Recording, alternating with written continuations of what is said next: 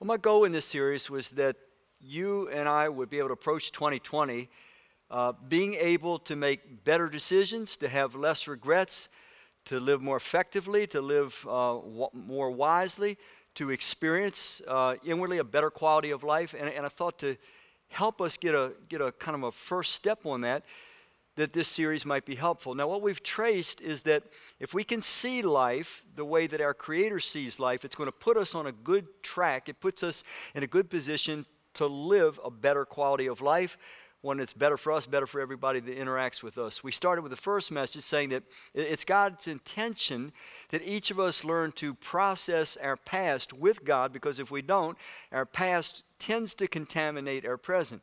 Then we looked at what about our present? In the present, if we've been reconciled to God, if we've put our trust in Christ and we are His followers, God wants us to see ourselves presently as different, as those that He's called and chosen. We're His children. We're forgiven. We're certain of eternal life. We are His, his agents that He's going to work through on earth, and He wants us to see ourselves that way. Then we looked at what about our future, clarifying our future. And we looked last week that God wants us to understand that this life is primarily a developmental journey, that He's helping us to grow, to become more like the Christ like version of ourselves that He always intended us to be, and that every circumstance in this life, even those that we would say are unpleasant or painful or you know hard times, that those are part of the training. So today we come to another key component in this, going into 2020, being able to make better decisions, live regret free for the most part, and so on. And that's that you and I need to know what we really believe. What are our core beliefs, if you wanted to approach it like that? Now, each of us, each of us, we sit here, we, we have a set of core beliefs. We probably are not aware of what they are. We've probably never sat down and written them down. But believe me, we have a core set of beliefs. And that core set of beliefs, it's kind of like tinted glasses. It's the way you and I view life, it's the way we view people, the way we view ourselves. We will tend to make our decisions based on that. We'll also, you'll see next week, we create our value system from that vision or that set of beliefs. In other words, what becomes important to us is the result of what we really believe. And so we want to just zoom in on that a little bit today, clarifying my vision or, or what I believe about life. I'd like you to turn to get us started. A quick start to John's Gospel, chapter 8. It'll be page 1208 in those Bibles that are near you on the chair. John chapter 8, and we're going to start with verse 12. I'm going to kind of go 12, 13, and then 30 through 36. While you're turning there, just a little interesting factoid about the Gospel of John. Unlike Matthew, Mark, and Luke, which are very similar in chronological layout, the Gospel of John is very different. For example, when you come to John chapter 8, where we're going we're going to go to in just a second, you're, you're in the last months of Jesus' life. And, and so from John 8 to the rest of the end of the Gospel of John, you're dealing with the very fragmentary end of Jesus' ministry, whereas Matthew, Mark, and Luke, they kind of deal more even handedly with the entire three and a half year ministry. Okay, this is a little interesting factoid, but mind you, this is just the final months of Jesus' life when we're reading this in John 8 12. It starts, Jesus spoke out again I am the light of the world. The one who does what? Follows me will never walk in darkness, but will have the light of life. Now, this was a this was a huge claim. It's hard for us to kind of get our heads in a historic mode where we can experience this the way it's meant to be. Picture picture a 33 year old man, approximately 33 year old man. He is talking, you're going to see in a minute, he's talking to the theologians, the religious leaders of his day. They would have probably all been older than him, considered themselves experts when it came to the whole subject of God. He's a 33 year old man, and he is speaking to people and these theologians, and he's saying, I'm the light of the entire world. Now, they would have understood exactly what he meant. He was saying, I am the source of all infinite knowledge. I am the source of all knowledge of what is true, of what is reliable. I'm the key to knowledge and to wisdom and to insight. He knew, he, they knew he was claiming divinity because only God is infinite and has this kind of knowledge. He's saying that unless people will take his viewpoint on life, they will walk in darkness, fumbling around, not knowing who we are, why we're here, how we're designed to live, and so forth. So it's an extraordinary claim that we could easily read over quickly because we're so used to, you know, hearing the Bible. Now look at the reaction of those who are there, and this kind of gives us a sense of the gravity of what he claimed. So the Pharisees, verse 13, the Pharisees, that's the religious leaders, theologians of his time, uh, objected. You testify about yourself.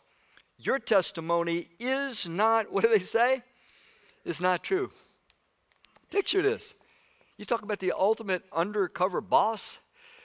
This, this is the creator of the universe, and these religious guys are more religious than the creator of the universe. He's not religious enough. He's not attuned to them. They are telling the creator of the universe, You are a liar. Now, they didn't believe here we go again about beliefs. They didn't believe he was the creator of the universe, but that's what was taking place here. It, it's stunning when you look at it in the light that it was, it was really given in. Pick up, if you would, now reading in verse 30. It says, While he was saying these things, and a big conversation, you can read it on your own sometime, between he and these religious leaders occurs. It's kind of a, a little bit of a, a conflict. While he was saying these things, many people believed in him. Sounds positive, sounds good. Then Jesus said to those Judeans who had what? Believed in him. So he's talking to those that had said earlier, believed in him. If, now, whenever you see if in a scripture, you know this, this is a conditional promise. If I do something, God will do something. If you continue to, this is the condition, if you continue to do what? Follow my what? Teaching. If you continue to follow my teaching, you are really my disciples. Let's look at it another way. If you don't continue to follow my teaching, you're not really my disciple. Okay, that, that's just so we get clarity on this. If you, if, if you continue to follow my teaching, you are really my disciple, and you will know the truth. This is the truth about God, the truth about life, and the truth will do what? Set you free. Now, we hear this phrase used a lot. It's even used in TV shows. Oh, the truth will set you free. The truth will set you free. But what was Jesus talking about freedom from? Well, if you just read a few verses on, he becomes crystal clear about what he was talking about. So let's read on. In verse 33, the people listening reacted quite angrily. We are descendants of Abraham, they replied, and have never been anyone's slaves. How can you say you will become free? Jesus answered, I tell you the solemn truth. Everyone who practices what? Sin. And sin, folks, just, just to, you know, get clarity on this, sin is our loving creator telling us these particular things, these practices are contrary to the way I design you. They will never help you, they will never build you, they will never bless you, they will never bless anybody. God is not some spoil sport. He knows some things just will never work, and He calls those things sin. It is a loving Creator trying to keep us from frustration, from hurting ourselves, and hurting others ultimately. So He goes on to say,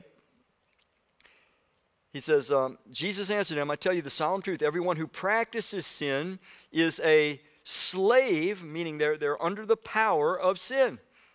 The slave does not remain in the family forever, but the son remains forever. So if the son sets you free, you will be really free. So Jesus is saying, first of all, that a real disciple, a real disciple, one that is truly trusted in him, is one that is his follower, and the proof of that is that person will continue to follow Jesus' teaching. They will learn God's will, they will study it, they will take it into themselves, they will apply it in life. In other words, if I trust Jesus, when He says, Stop doing something, Randy, I'm going to stop it. If I trust Jesus, when He says, Learn this, Randy, develop this characteristic, develop this practice, if I trust Jesus, I'm going to do it. I'm going to follow his teaching lifelong because I actually trust him. And Jesus says that anyone that does this will find freedom from the power of sin. Maybe there are habits that have rutted in deeply in a real follower of Jesus' life, but Jesus says if we follow his teaching, we follow him, ultimately the power of these sins will be broken and we will be free from them. Now, some of you are sitting there thinking, man, you're talking about being sinless, sinless perfection? No, I'm not talking about sinless perfection, but I'm talking talking about sinning less. If we trust Christ, He will give us the power to break free from sin. That's what the passage is teaching. Now, again, it goes back to this notion, though, that all truth resided in Jesus, that Jesus knew the truth, was the source of the truth in the entire universe. And that's what we've said in this series that for you and I to have 2020 vision, I'm finite. I need someone who is infinite who can tell me the truth about things that I can't comprehend and that I don't understand unless the infinite creator tells me those things. So let's start by asking ourselves what do we believe? We all have a set of core beliefs as we sit here today. We all believe certain things are true about life, whether they are or not. What we don't probably know is what are our core set of beliefs are. But, but let's look at some fundamental beliefs to start with. Let me, let me show you a picture to get us started. Mount Rushmore. Just curious, I've asked this in each service so far. How, how many have ever actually been there and seen Mount Rushmore? Okay, every service, a lot of people. I, I, I, always put my hand up, you know, but I've never been there. I just, I just do it because your hand is up, that's all. Um, here's the extraordinary thing about Mount Rushmore it all is the product of time and chance. The wind just kept blowing and the wind kept circulating, and over time, those faces of those American presidents just came in. Now, you guys are looking like you believe that. You're supposed to be saying, that's ridiculous. Yet, given enough time and chance, the faces of the presidents can result. Really? But that's what a lot of very intelligent people want to tell us is the truth about the origin of everything. That everything came from nothing for no reason. Now, nothing is nothing. Let me ask you, hold your hands out like that just for a second. Bear with me. Put up with me for a bit. Okay, you can see. Do you agree there's nothing in your hands? Now, close them, cup them like this. Is there anybody in this room that's afraid when you open your hands, a cat's going to be in there? No. Open your hands, and what do you have? What you started with, nothing. Because nothing, it's nothing. And nothing can't create something because it's nothing. And yet, there are intelligent people that want us to believe the entire universe came from nothing. Complex, living things from nothing for no reason. Consider the parts of our own body. Here, here you go. Here's some wild factoids for you. The human eye is composed of more than 2 million working parts. A 747 has 6 million parts. 3 million of those parts are just rivets and bolts and stuff. So there's about 3 million working parts in a 747 jet. Every one of those 300, 3, 3 million parts have been carefully planned and designed by a smart person. But they want us to believe that our eye, that's composed of 2 million working parts, it was just time and chance. It just happened by accident. Even though some of those parts, by the way, are the product of irreducible complexity, meaning they could not have gradually been created. They had to be there in full developed form for the eye to ever come into existence. Another story. The human ear can hear some 400,000 different sounds, all by chance and accident, they want us to believe. Some of you can hear even more sounds than that. The human heart pumps roughly a million barrels of blood. That's kind of gross, but I know it's, it's, it's, just important to know these things. A million barrels of blood in a normal lifetime, enough to fill up three super tankers, but it's all just by accident. It just, it's just, you know, this is just fiat, you know, fiat of chance. Now, contrast that with what the scriptures tell us Jesus being the source of all light and truth, the source of scriptures. In the book of Romans, the Apostle Paul, writing to followers of Christ living in the city of Rome, he said, They know the truth about God. Why? Because, because he has made it, what is the word? Obvious to them. The power of observation. I did a whole series uh, called The Thinker, in which I said we're going to set aside the Bible to start with, and we're just going to use the powers of observation and reasoning and see what we can conclude about life. And so I started each of the messages with a with an issue. Uh, for example, where did everything come from? And then we just used our powers of observation and our powers of reasoning, and then we compared that, the conclusions we came to, with what we find in the Bible. And in case after case we, case we found it completely unified. So that verse, well, it's okay. We'll, we'll, we'll, well thank you. they know the truth about God because He has made it obvious. Ob, we can observe. He's made it obvious to them. Now, the next part tells us how. Ever since the creation of the universe, by the way, those that follow the Big Bang believe that there was a time the universe did not, did not exist about 13 and a half billion years ago. They're already starting to question that theory. But anyway, ever since the creation of the universe, his invisible, invisible qualities, both his eternal power and his divine nature, have been what? Clearly, invisible, clearly seen. Invisible qualities, clearly seen. It sounds like a contradiction unless you read the rest. Because they can be understood. Remember what I said? Observation and reasoning. Understanding is the ability to reason. They can be understood from what he has, what does it say? Made. Therefore, they have no excuse. In other words, let's go back to that 747 jet. You know, six million parts. Now, the thing we, we know, though, is that occasionally, once in a while, not doesn't happen very often, but with time and chance, a tornado will go through a junkyard and out will come a 747. We all know that to be true, right? It's ridiculous, of course. But this is what some of the best and the brightest theoretical physicists want us to believe that everything came from nothing. Just give it enough time and enough chance. It's, it's on the basis of our reasoning faculties and our abilities to observe. It's ridiculous. You know that a 747 took careful planning and great intelligence and design and purpose.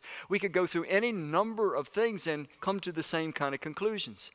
Listen to something that uh, a guy that is a physicist, his name is Don Nelson, he is a th- theoretical physicist. Listen to what he says The probability of the universe happening by chance, by just chance, it's 10, the number 10, followed by, I kid you not, a billion, billion, billion zeros repeated a billion, billion times.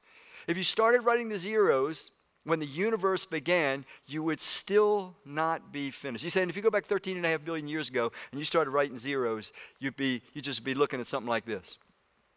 And it would just go on and on and on. You would never end.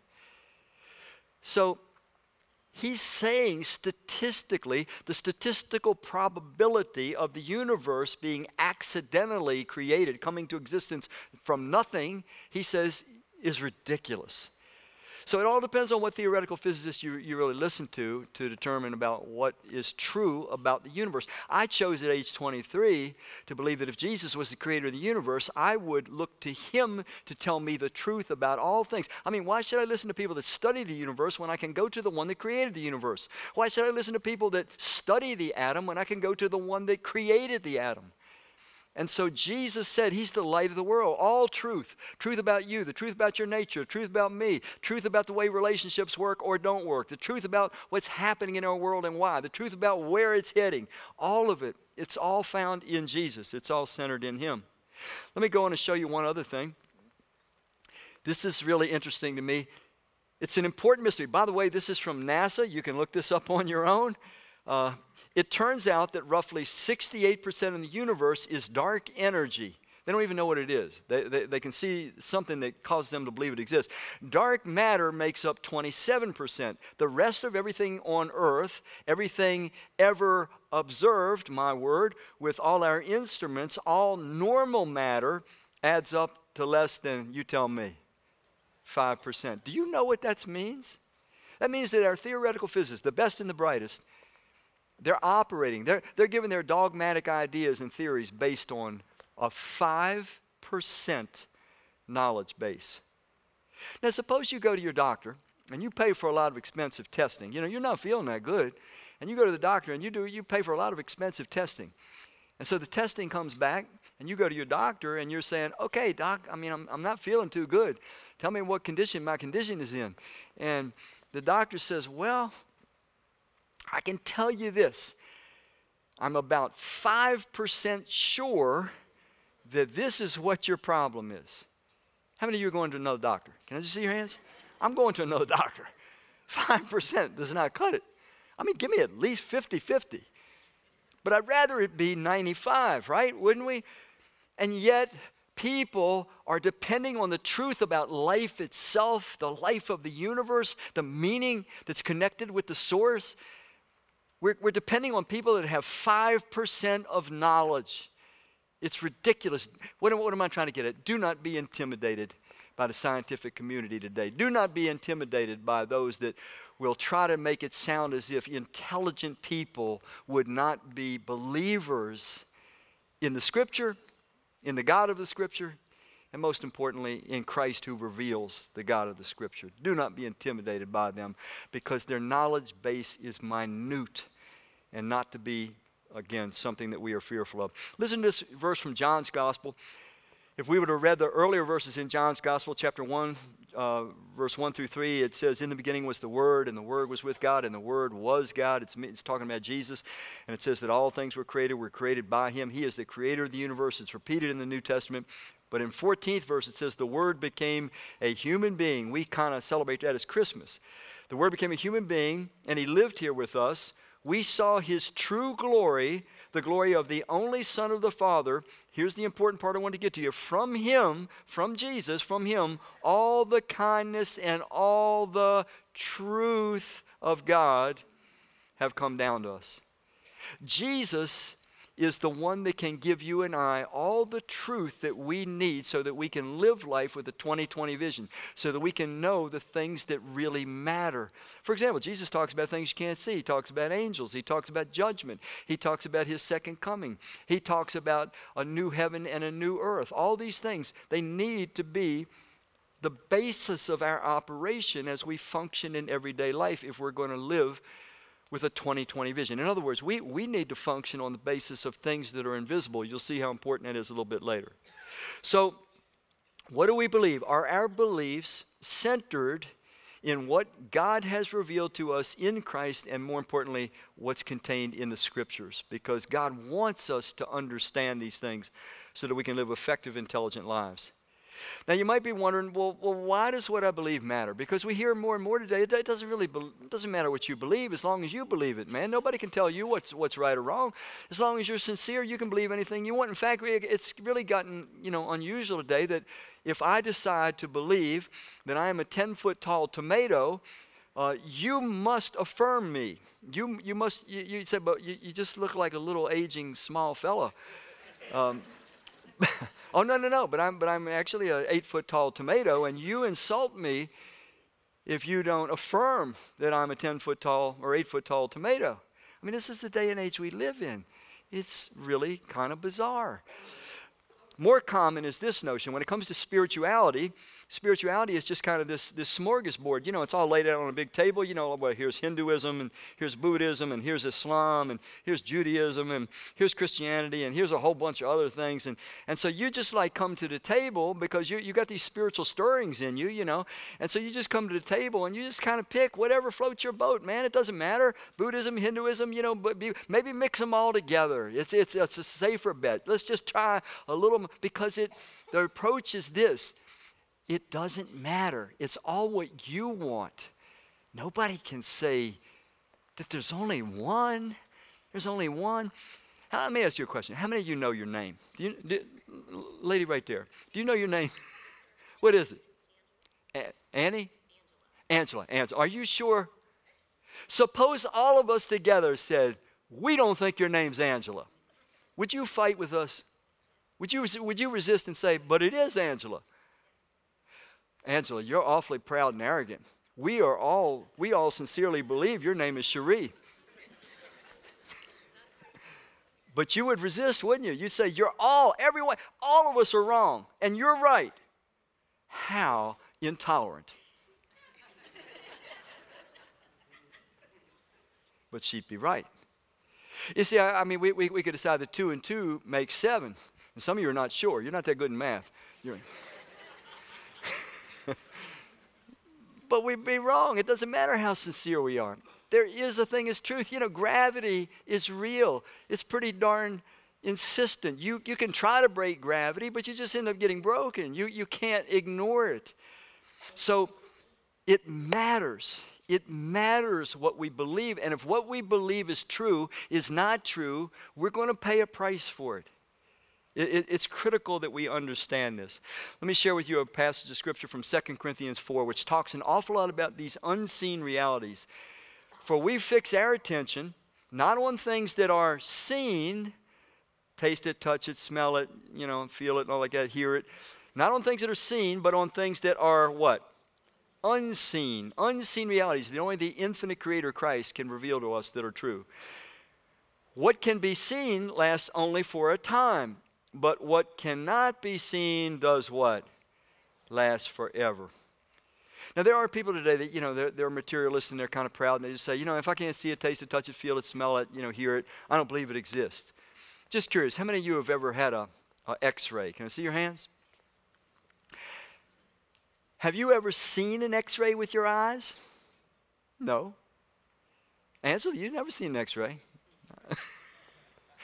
see, once I know your name, I'll mess with you. um, but yet, if you're like me, I'll take that big heavy blanket every time. How many of you take the big heavy lead blanket every time? Can I see your hands? But you can't see that X-ray. They could be faking us, right? We can't see it, but we're scared of it because we know the truth. Gamma rays, X rays, invisible, are powerful realities. Microwaves are invisible, but they're real. We know that, that gravity exists. We can't see it, but we can see the results of it. I mean, I could go down the list. How, how many of you, you, you feeling okay? You should, everybody breathing okay in here right now? Catch, is your breath, breath all right? But you can't see the oxygen you're taking in and taking out, can you?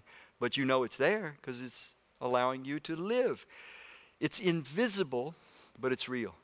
So is true of many spiritual realities, and if we walk through life functioning as though those spiritual realities aren't there, we're not going to be able to live wisely. We're going to make counterproductive decisions. We're going to hurt ourselves. We're going to hurt ones we love and not even mean to. And at the end of life, we're going to realize that we have been miserably blind and deceived. We've invested our lives in that which ultimately will not matter at all. And that's not a good thing. Ask the question again Does it matter what we believe? Look at this in practical studies. Research now shows that it may not be stress that poses a risk to one's health, but the belief that stress is what? Now, they've been telling us this for 30 years that stress is bad for you, and we've all believed it.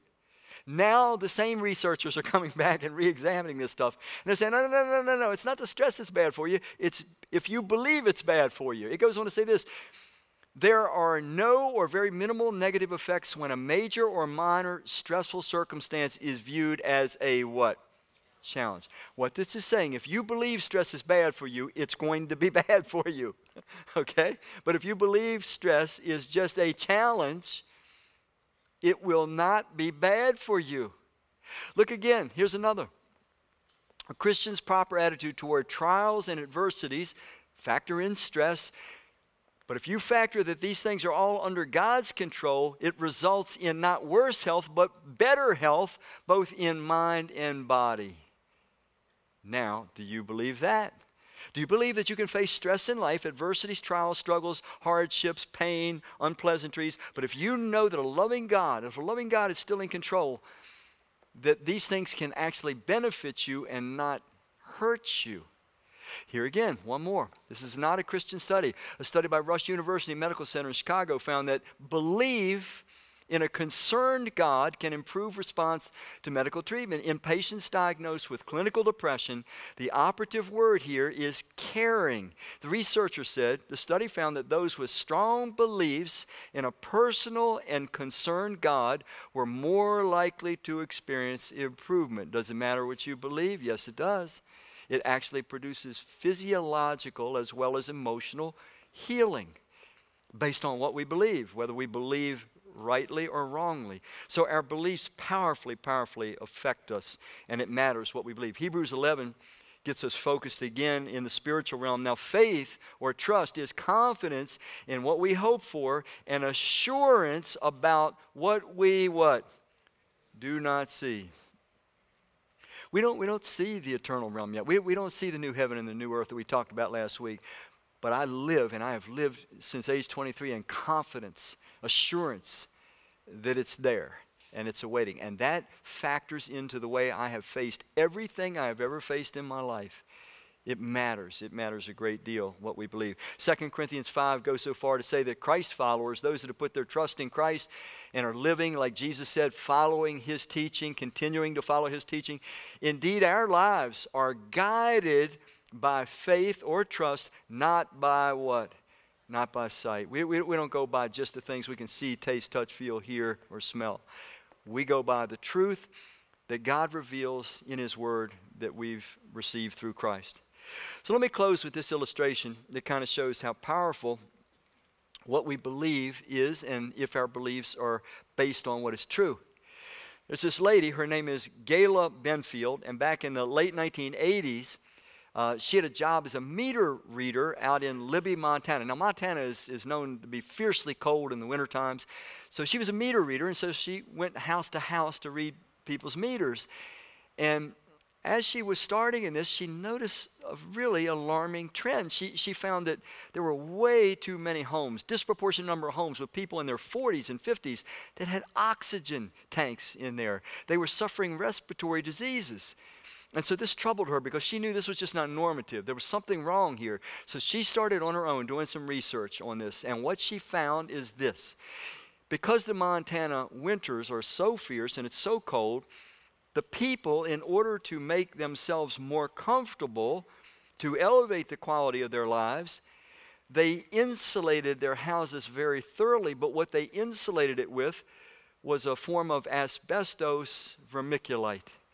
And when she found out that it was asbestos in the walls in these homes, that it was not, in fact, making people warmer and more comfortable, but it was, in fact, slowly, silently, secretly destroying their health and their lives. So she, she sent the alarm out and she tried to tell everybody in the, in the government in her area there, and then nobody was listening to her. She tried to tell neighbors, friends. Nobody listened to her. They didn't want to hear it. They were comfortable. They were warm because whatever it was in their walls, and they could not believe that what they could not see that didn't make any sense to them that it could somehow be affecting their health. How could something I can't even see it? It's inside my walls. How can it be affecting my health in this detrimental way? They didn't believe it.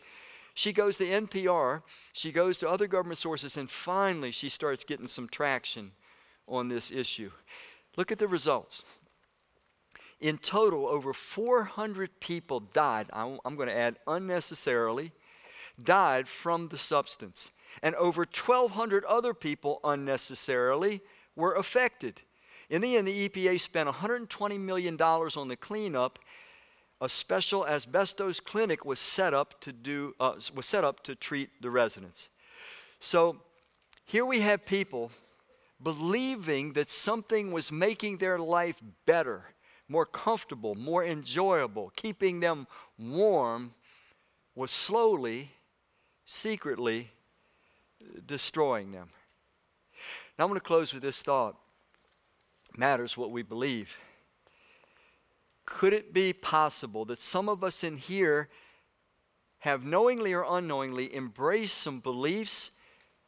We're pursuing some things because we believe they're going to make us more comfortable. They're contrary, maybe, to what God says is right and good. Maybe He even calls them sin, and Jesus wants to set us free from it. But we're embracing them because we're convinced that, man, my life would never be happy if I had to exclude that or change that.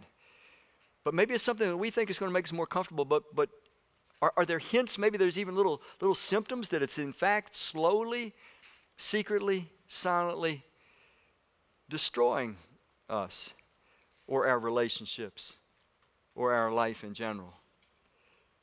It's something to ponder. One last question for all of us.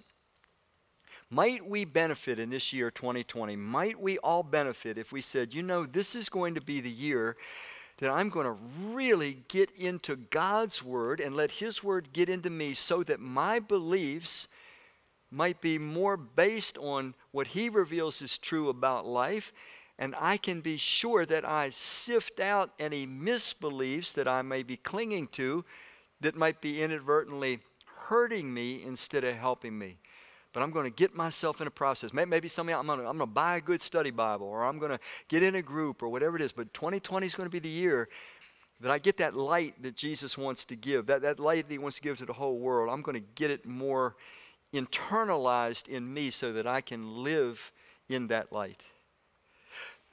Let's pray. Father, you know each and every one of us. You know those of us that are still in danger because we do not believe the things that you would have us believe. And you know those of us who just need more uh, understanding, more light in our lives, but uh, perhaps we need schedule changes, habit changes. May your spirit just speak to us in this moment. Give us strength, stir us up, motivate us that we might walk in your light and so be your disciples. We pray this, Lord Jesus, in your name. Amen.